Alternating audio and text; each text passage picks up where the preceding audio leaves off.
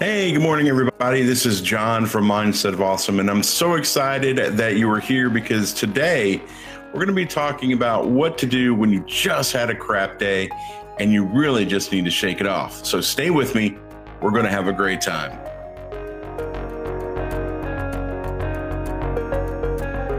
Good morning and welcome to the Morning Motivator, where we give you the motivation, encouragement, and focus to start your day off moving in the right direction. You know, sometimes there's no way around it. Uh, if you're like me, you've had bad days. Bad days seem to happen, uh, whether whether you're ready for them or whether not. Uh, you know, sometimes a bad day can be an indicator that uh, something's wrong, something's out of whack, something's misaligned. You're struggling with uh, trying to connect dots. Uh, that sometimes the dots just won't be connected, or sometimes they're just there's some people in your life that just get under your skin and drive you a little crazy and uh, and make you really struggle with making sure that you have a good day. Sometimes you just you just your day is just crap.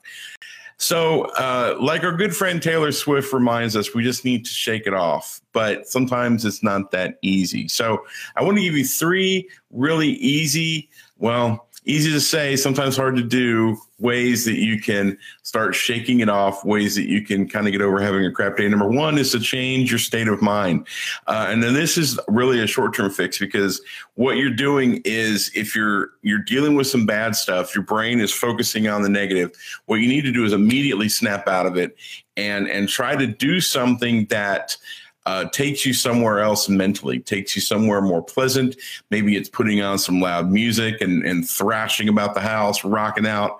Maybe it's going outside, taking a nice walk. If you have a pool and the weather's nice, you could jump into a pool. You can do uh, any number of things, but make sure you do something that you love that uh, invigorates you, makes you feel better, and brings you kind of back from that crappy uh, and and reinstate your happy uh, if I can use that alliteration. So the number two thing is to ask yourself, uh, where was I uncomfortable? Preferably, this is the next day. Preferably, we would love to have you know some time off uh, you know, to to finish your day out or do whatever you have to do, get some sleep, sleep on it, and then and start doing a post mortem on what went wrong, and try to think back to that very second that you knew that it was off the we off the off the wheels, and when you figure that point out, then you can start figuring out from there. Well, okay, so this happened. So how do I fix this? And, and what led up to that? And, and if this person did that, how can I mitigate that next time?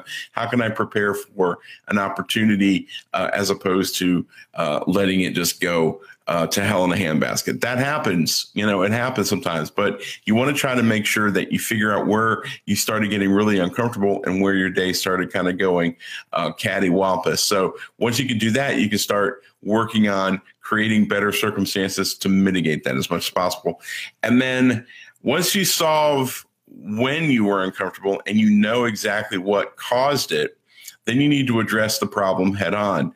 Now, this could be uh, a little bit uh, tricky because it might be dealing with somebody. Uh, somebody might have accidentally set you off, or maybe on purpose set you off. You need to have a conversation with that person, but make sure that it's gracious. Make sure that you're being kind and you're being caring and compassionate but if I have a problem with somebody, I need to pull them aside uh, in a respectful manner and say, "Hey, look, this is this is something that's causing me some stress, causing me a little bit of of trouble. Can we figure out a way to work through this in such a way that it benefits you and it benefits me, and, and that that we're not loggerheads? That that would be the mature way of doing it.